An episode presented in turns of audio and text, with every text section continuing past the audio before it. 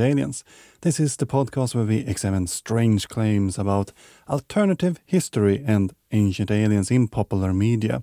Do their claims hold water to an archaeologist, or are there better explanations out there? We are now on episode 45. I am Fredrik, your guide into the world of pseudo archaeology. This time we're having a special episode dealing with only one site actually, the site of Puma Punku. Fascinating thing about Puma Punku. A complex located in Tiwanaku in modern Bolivia. The site is known for its marvelous stones, some shaped like um, giant letter H's.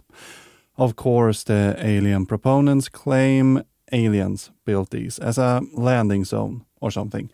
We will look into the claims and figure out what's really going on at this location. A quick little promotion here in the intro. I will speak at Skepticamp on the 22nd of September in Manchester, UK. It's part of the QED event this weekend. If you attend, make sure to say hi and listen to the talks. Remember that you find sources, resources, and reading suggestions on our website, diggingupancientaliens.com. You can find contact info there if you notice any mistakes or have any suggestions. If you like the podcast, I would appreciate if you left one of those fancy five star reviews that I heard so much about. Now that we have finished our preparation, let's dig into the episode.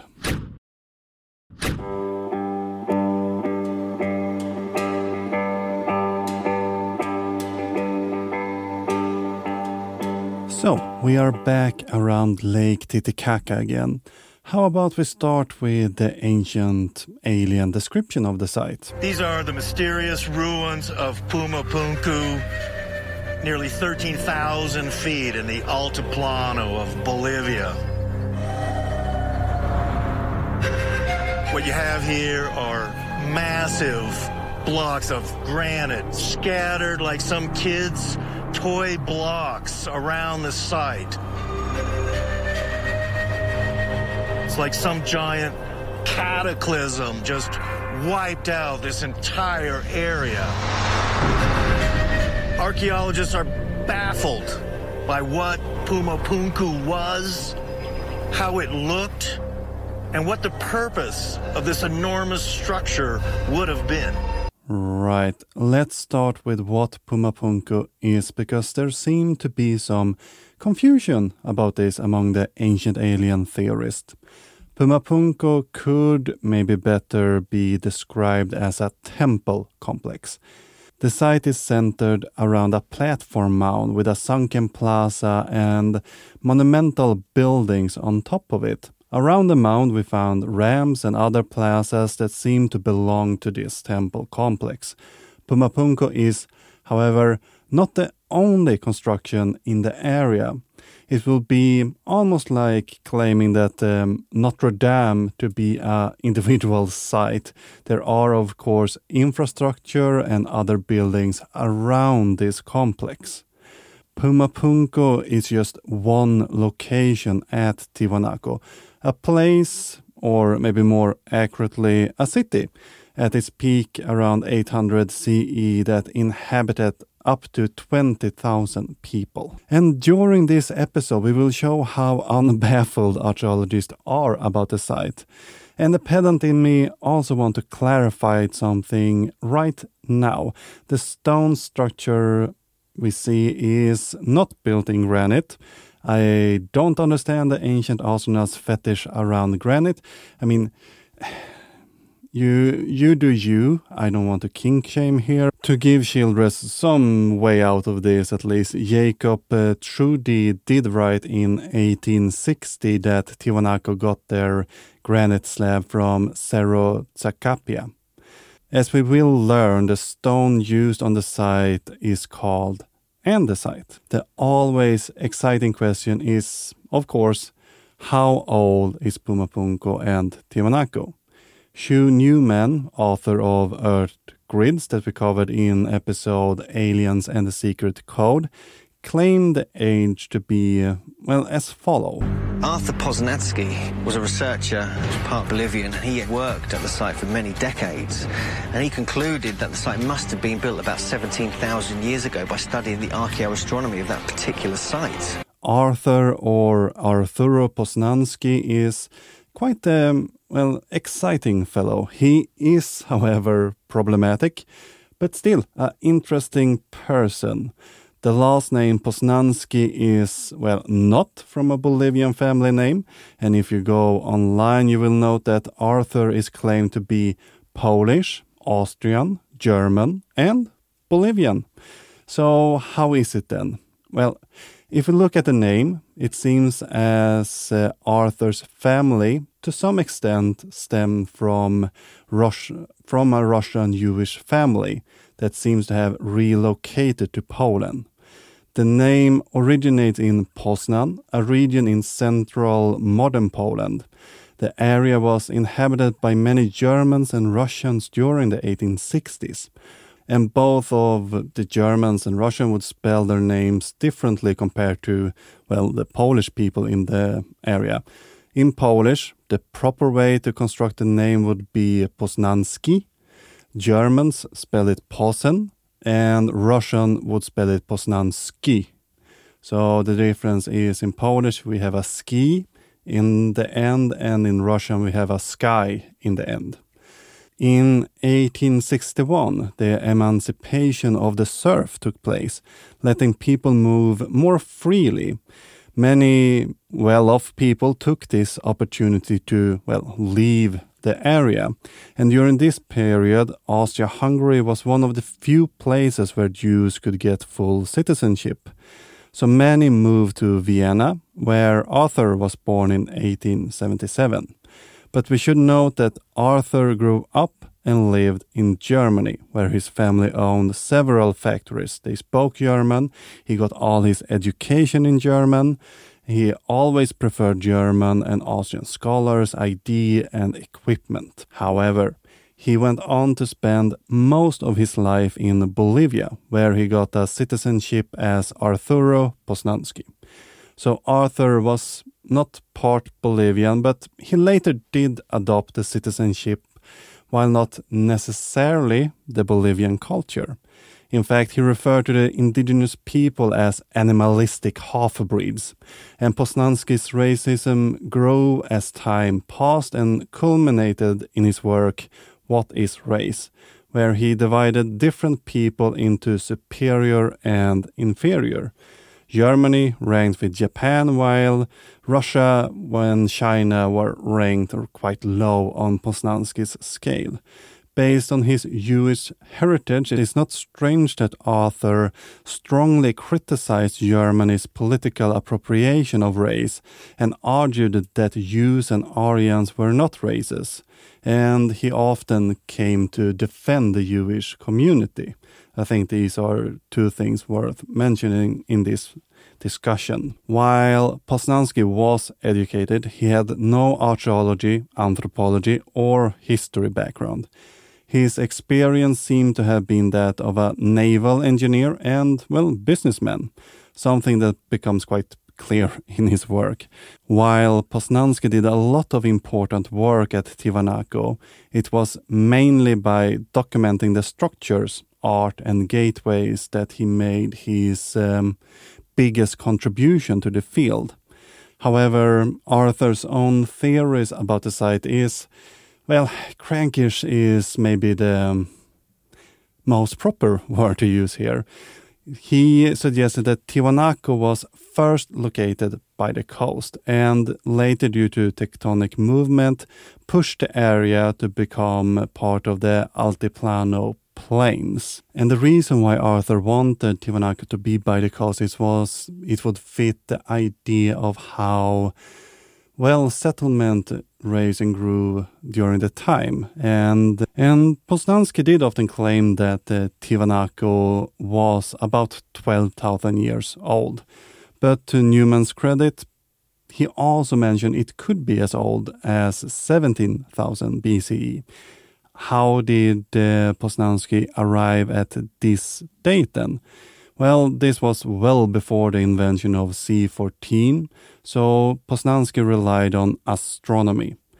Arthur went on to receive funding from Germany to set up an observatory in Bolivia in 1926, and then just went out and uh, tried to, you know, find alignments that he felt was important for the site. And astronomy, it does have a place in our field, but Posnansky's methods give a bit of room for improvements there. He just went out and felt, well, this kind of looked like it and didn't really account for things being moved around on the site. And I didn't mention that Posnansky was problematic. I think you start to see this a little bit already, but let's dig into that wound a bit more, shall we?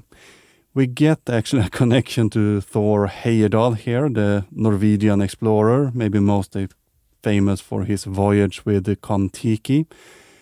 Heyerdahl made a voyage to, well, prove his idea of this white superior race emigrating from South America, possibly from Tiwanaku to Easter Island. And the people from Heyerdahl's Tiwanaku made this journey, according to Heyerdahl, since an inferior race forced them out, basically.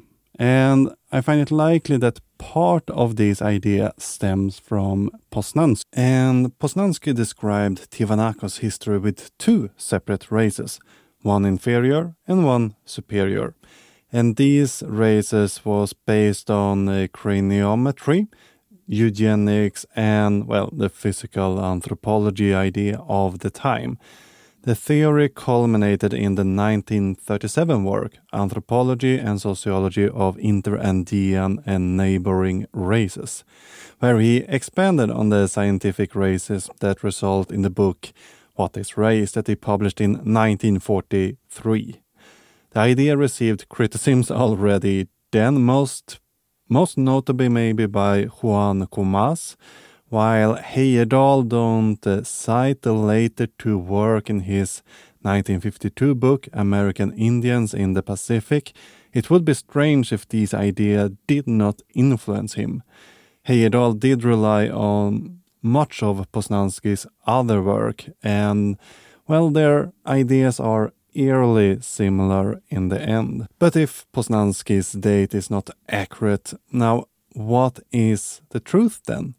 And this is often more complicated than what most shows like this portray. Let us start at the beginning, shall we?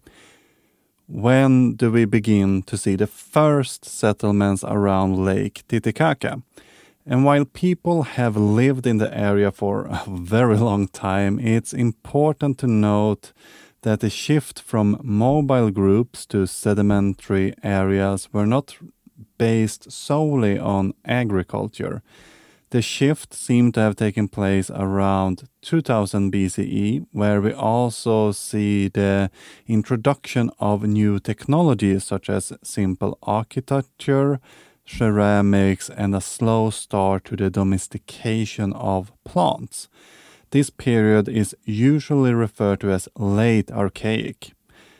As I mentioned, the growth of small villages was not due to the introduction of agriculture.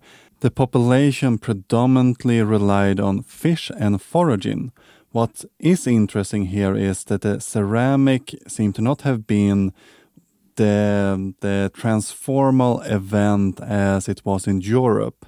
It appears to have been viewed more as another technology to add in the toolbox for them to use. After 2000 BCE, we enter into the early formative period. Here we start to see settlements grow with agriculture and the domestication of animals that seems to primarily fuel this period in comparison to the older period we start to see gardens and fields being used, and the people around Titicaca started to herd camelids and guinea pigs.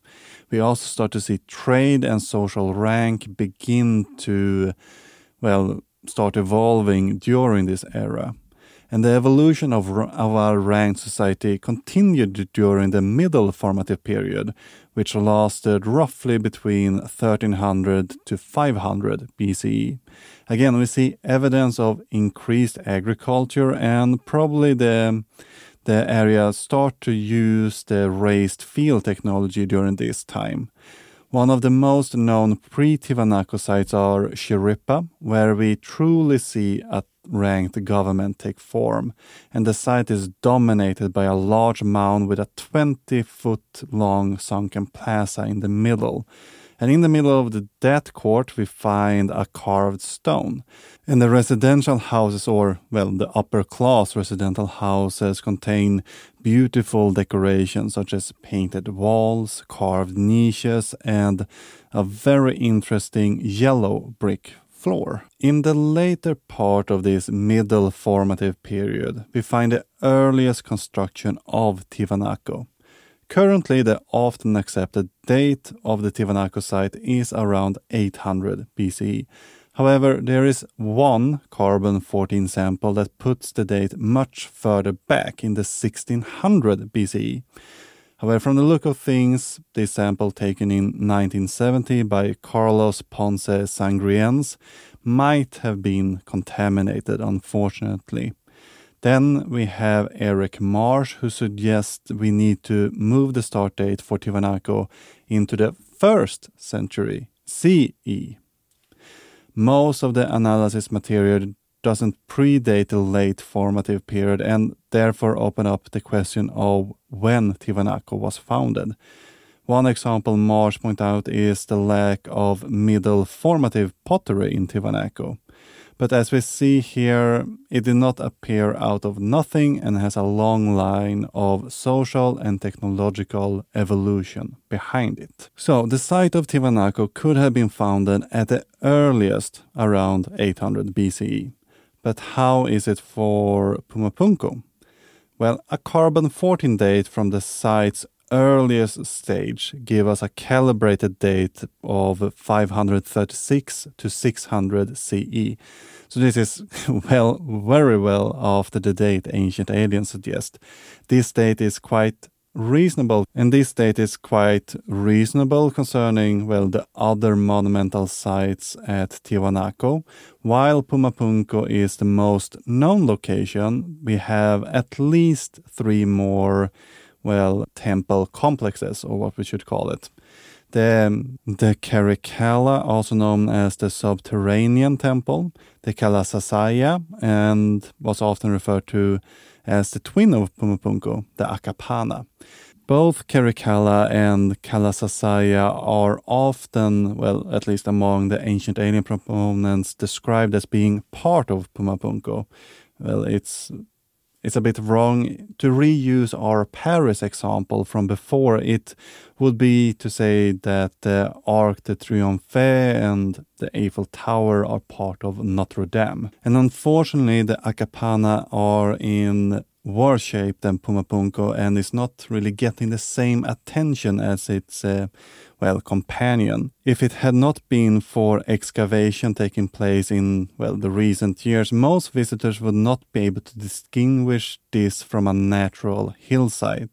While the layout of Pumapunku and Akapana are slightly different, they have a similar design and intent. Both are platform structure that lead the ritual attendees through stairs and even with their massive site, they managed to create quite intimate spaces where the ritual can take place.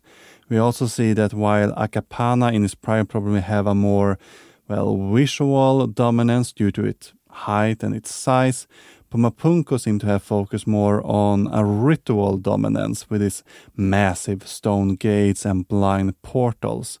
I also think it's important to stress that the monuments were clearly part of a larger plan and incorporated all four of these uh, monuments. Something that's often left out from the pseudo archaeologists is that Pumapunku was never completed. Tiwanaku went into decline and was abandoned before this massive complex was entirely constructed. After the break, we will look into how Pumapunku was constructed and the early stone masonry that they used. So make sure to come back after these few messages.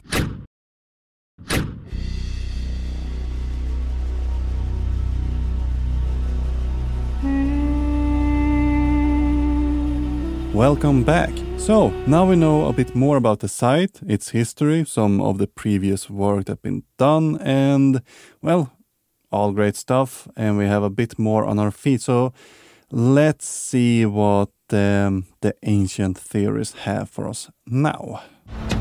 One of the amazing things here at Pumapunku is the precision of the blocks. You can see with this block of granite that it's really been cut at very accurate right angles. Not only do these granite blocks have precision corners, but they also have these difficult drill holes that are going right through the rock. So, in this clip, we see we see children walking around with a set square and accidentally showing that the blocks aren't at the right angles. They they did not have to put this in the episode. They could have filmed it from a different angle, but they didn't, and I'm I'm very grateful for this. Again, it's not granite, it's andesite and red sandstone, but they do ask a valid question how were the stone cut and dressed? And Georgios Tsoukalos and Christopher Dunn offer, well, a bit of a logical fallacy and a horrific experiment here. You've got vitrification on the laser cut side, and then, of course, you've got circular tool marks on uh, the, the side cut with the diamond saw, and then whatever tool they used to cut the ancient surface must have been a different method. Now, do you think it's possible that some type of a diamond precision tool was used on the old surface, but because it was such a long time ago, that over time the surface became a bit more rough, and we're talking 10 or even 15,000 years ago? That is a reasonable speculation. I think we have to start examining um, a little more sophisticated tools that no longer exist. So these two got a hold of a stone from Pumapunku and then proceed to saw and laser cut it. Yeah, where and how they obtained this artifact and the ethical discussion before destroying it is unknown, but note that they somehow ruled out that any other method than the diamond tip tool must have been what they used, even if it don't really match. They don't even test anything else, giving us a bit of a false dilemma here. I also want to state that looking at the cuts, it's clear that the diamond saw is uh, exceptionally different from the original Pumapunku stone masonry cut side. As we learned previously, the site is only 1500 years old. At the best, not nearly enough time to get the weathering Tsoukalos suggest. So let's leave these diamond tipped precision tools because they're plainly wrong. Could there have been something else used? Are there any tools found? Unfortunately, we have not found any artifacts classified as chisels. The people of Tiwanaku did have metalwork to some extent. We have found these eye shaped cramps to hold the stones together at Pumapunku. And at the site of Pumapunku, they seem to have cast the clamps in place. But over at the Akapana, they used copper nickel arsenic alloy that seemed to have been cold hammered instead. So they clearly had and used metals. So why don't we find metal chisels at Tiwanaku? One answer could be that they, well, didn't use chisels of metals. We have previously talked about experimental archaeologist Denys Stock. While mainly dealing with Egyptian archaeology, Stock's idea can, of course, be implemented here too. Stocks did experiments to determine how the Egyptians got those excellent cuts on granite, diorite, and even harder limestone copper and bronze tools are quickly damaged. Even modern steel require frequent and severe sharpening. Stokes then started to experiment instead with flint chisels. And with these tools, he got results much closer to the Egyptian work. So, from the evidence we have in front of us, when the builders of Tiwanaku started to uh, well, extract the stone, they seem to have used the hammerstone. And this is based on the pit scars and patterns of thurs, cups, and pans that we find on stones still raw at the quarries and also on the stones dragged to the site that was ready to be quartered into smaller blocks. Jean-Pierre Protzen, who have done tremendous work on Andean stonework, described this back in 1993. And one hammerstone of hematite with scars of use has been found, well, unfortunately out of context, but it still gives us an idea on what they could have used. There are also well, scattered across Tiwanaku quartzite cobbles that could have been, uh, well, back in the day, part of great hammerstones. Stella Nair and Protzen tried to find out what method could have been used for example, the H block and other intricate carvings that we find at Pumapunku. And armed with the previous research and with Stokes experiments in mind, they try to find first a suitable material to test their theory on. And the Tiwanaku used the finest andesite stone for the most exquisite work. And andesite usually have around 5.5 to 6 on the Mohs scale. And this measures, well, the hardness of a rock. The team says that ideally they would have used Tiwanaku stones, but for apparent reasons, they selected a suitable substitute, a rhyolite stone. As for chisels, they, they had a couple of options. So they added, according to Nair, flint, agate, and jasper, obsidian, greywacke, quartzite, and hematite. So first of all, they tried to figure out how you could get uh, this plain surface on the stones that we see at Tiwanaku. And Protzen used, and this is a quote, repeated and systematic use of the straight edge, such that he repeatedly moved the straight edge in concentric circles around several fixed points he could, he could obtain a flat planar surface while hammering. And while it's possible that Tiwanaku builders used a straight edge, they could also use another tool too. In Egypt, for example, they used a tool called a boning rod, and it was three rods on a string, and they used this to get these very flat, nice surfaces. The Greeks, in turn, used something called a surface plate, and they use that to get these really and I mean extremely close fit on the column drums that they used in their pillars. So again, we have several different ways to achieve a flat surface, but we're not entirely sure what the Tiwanaku constructor used, but not laser at least. And when they start to cut these uh, intricate shape, Nair realized during the experimentation that depending on whether the form cut was exterior or interior, two plane or three plane, different uh, tools out of different stone was more suitable depending on what they wanted to achieve. With uh, this is a quote again Jasper and then finer flint and obsidian blades, Nair was able to work within half of a millimeter of the final line. The nice incisions in the internal edges were done with microblades of obsidian and flint, and to get this delicate, smooth look of Tiwanaku masonry, some polishing and cleanup was needed. After the work was done, tool marks were often visible and these were removed by polishing the stone with obsidian. So the question to what did the builders of Tiwanaku use, well, did have more answers than uh, lasers and diamond tip saw blades. While the tools used have not been thoroughly found yet, this experiment gives us a remarkable insight into how the builders could have done it. It also proves that humans can be more creative when thinking outside the box. I believe it also shows that ancient alien proponents lack a bit of imagination. Since we use power tools today, they must have used them in the past. It's a quite lazy reasoning, to be honest. But could there be something else? Something proving that the Tiwanaku had contact with aliens, or at least with the Sumerians? Well, stay until after these few messages and you will find out. I'm just going to pause the episode here and thank you, my dear listener, for tuning in.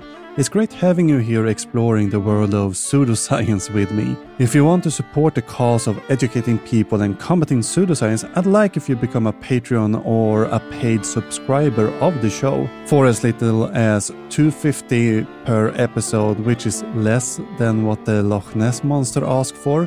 You will help me continue producing high quality content and gain access to a treasure trove of exclusive bonus material.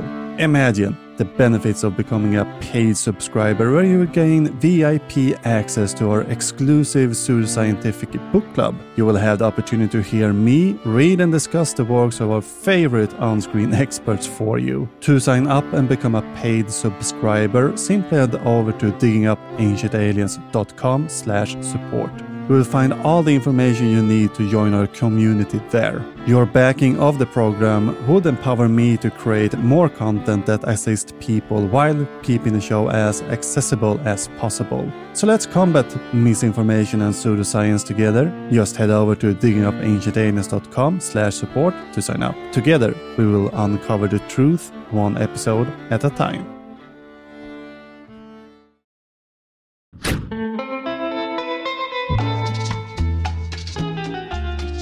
Welcome back. So, could there be evidence of contact between Sumer and Tiwanaku?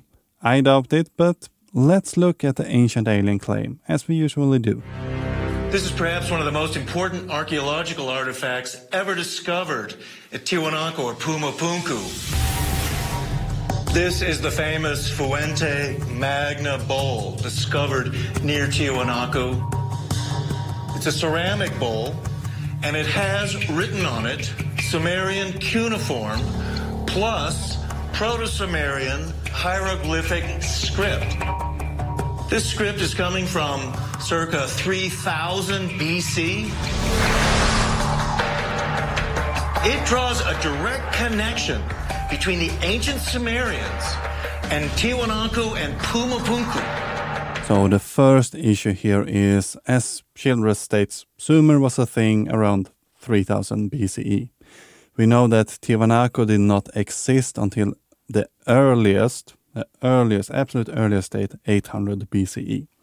And as we have discovered just a few moments ago, the date is more likely to be around 100 CE.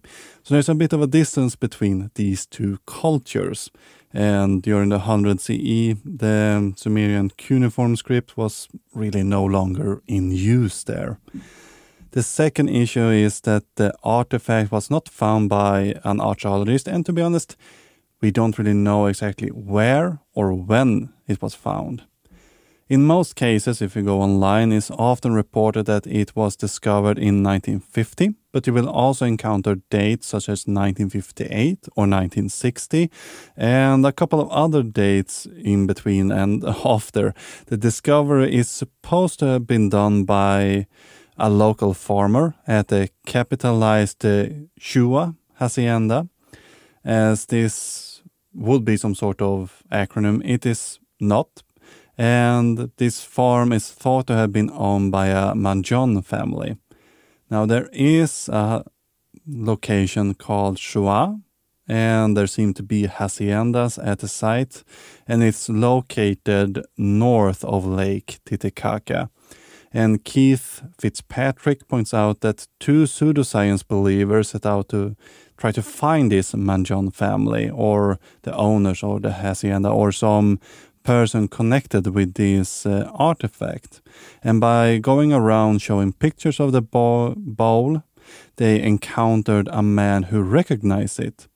Now, this man is only known as Maximilian, and he is not provided with any last name. And he called the bowl when asked by these uh, well, let's call them researchers, El Plato de Chancho, since he had used it as a feeding tray for pigs before giving it to the museum. And we know at one point or another the and we know that at one point or another the bowl ended up in uh, well the arms of Max Portugal Zamora who did publish an article about the bowl in 1975 in the magazine Hoy Supplemento LP 6-7. But the idea that this had Sumerian writing didn't arise until Mario Montaño Aragon published an article in 79 about this. So the origin of the bowl is uh, quite murky. We don't know where or when the bowl was really found. We don't know what it looked like when it was found. And some sites claim the bowl was restored at one point, while some don't. We don't know maybe who found it. There's one man called Maximilian who claimed that he found it, but the interview took place at least 40 years after the fact. So there's a forest of red flags going up here. Now, the origin might be shady, but does it have Sumerian or Sumerian proto writing on it then? Much of the translation and interest in the bowl seem to much of the translations and interest in the bowl seem to originate with Hugh Bernard Fox and Clyde Ahmad Winter, while Fox claimed it to be Phoenician. Winters, who is an Afrocentric scholar, who for example, claimed that the Olmec came from Africa, declare it to be Sumerian or Proto Sumerian and we often encounter Winter's supposed translation online. But Fox and Winter's supposed translation are, well, at best wrong. And Carl Fagan have done a great job comparing Clyde Winter's suggested translation to, well, the real Sumerian signs. And he noted that almost all suggested transliteration don't match what what the known Sumerian alphabet suggests that they would. And some characters don't even exist, and in those cases, Clyde Winters has just declared them Proto Sumerian and translated them anyway. Fagan point out that the values are pointing in almost all cases in the wrong direction. The signs seem to rotate randomly while keeping its, uh, well, transliterated meaning, and it seemed to have been written by someone who might have seen Sumerian at one point or another, but when they sat down to create this writing on the bowl, they didn't have the writing in front of them and were working out of pure memory, so to say.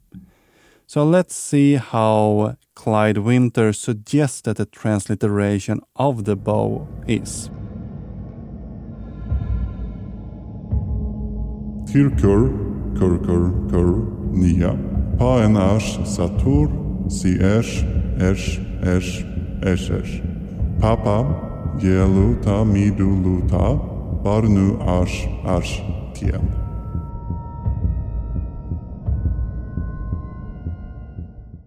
And Winter suggests translation is Approach in the future one endowed with great protection, the great Nia, the, the divine one Niash to establish purity, establish gladness, establish character.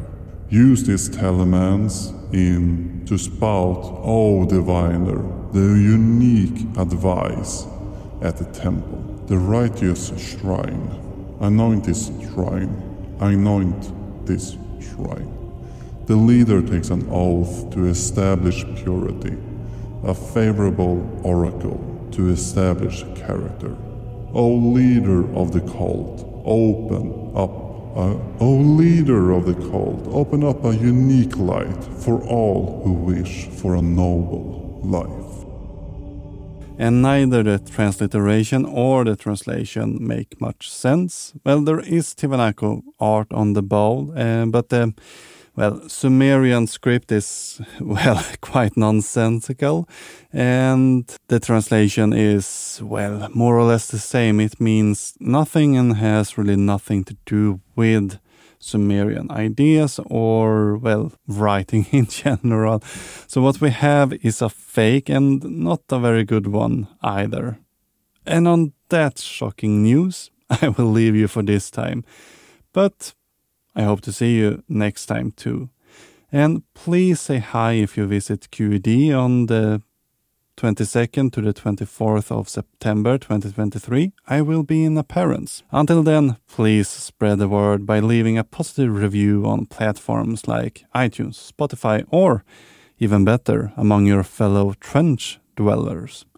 For more information about me and my podcast, check out diggingupancientaliens.com you will find an extensive list of sources and resources and reading recommendation for those eager to expand their knowledge on the subject matter on the episode page.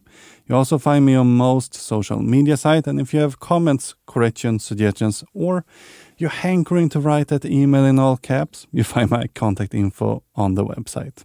Sandra Martelor created the intro music, and our outro is by the band called Trallskruv, who sings their song Tin Foil Hat or Foliehatt.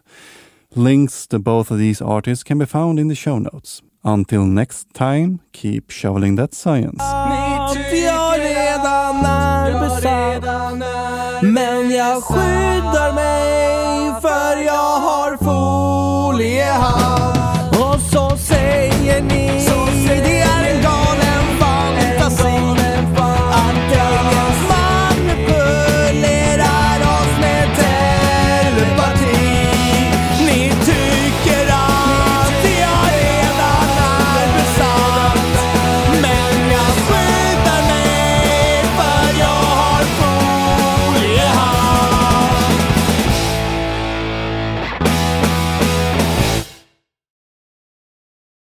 Thank you for tuning in and listening to this episode. Remember that we have a subscription going on. You can become a patron or other subscriber for as little as 250 per episode. Go to diggingupancientaliens.com slash support. That is, go to diggingupancientaliens.com slash support to read more information and sign up right there.